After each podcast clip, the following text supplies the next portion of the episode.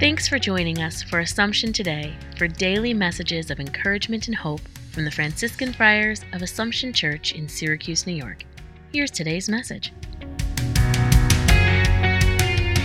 October the 16th. The first reading in the liturgy today is the opening verses of St. Paul's letter to the church of, at Rome.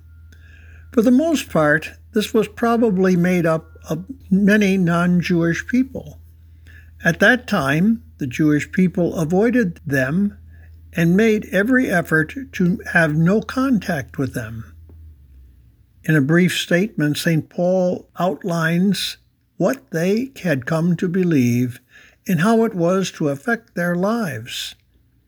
The same message is relevant to the world of today. In the Synod, the Pope is asking the Church to look into how to better communicate this with the whole of humanity. The words of Paul live on. They continue to resound and change the lives and hearts of people. Lord, thank you for letting your welcome message live anew. Thanks for joining us today.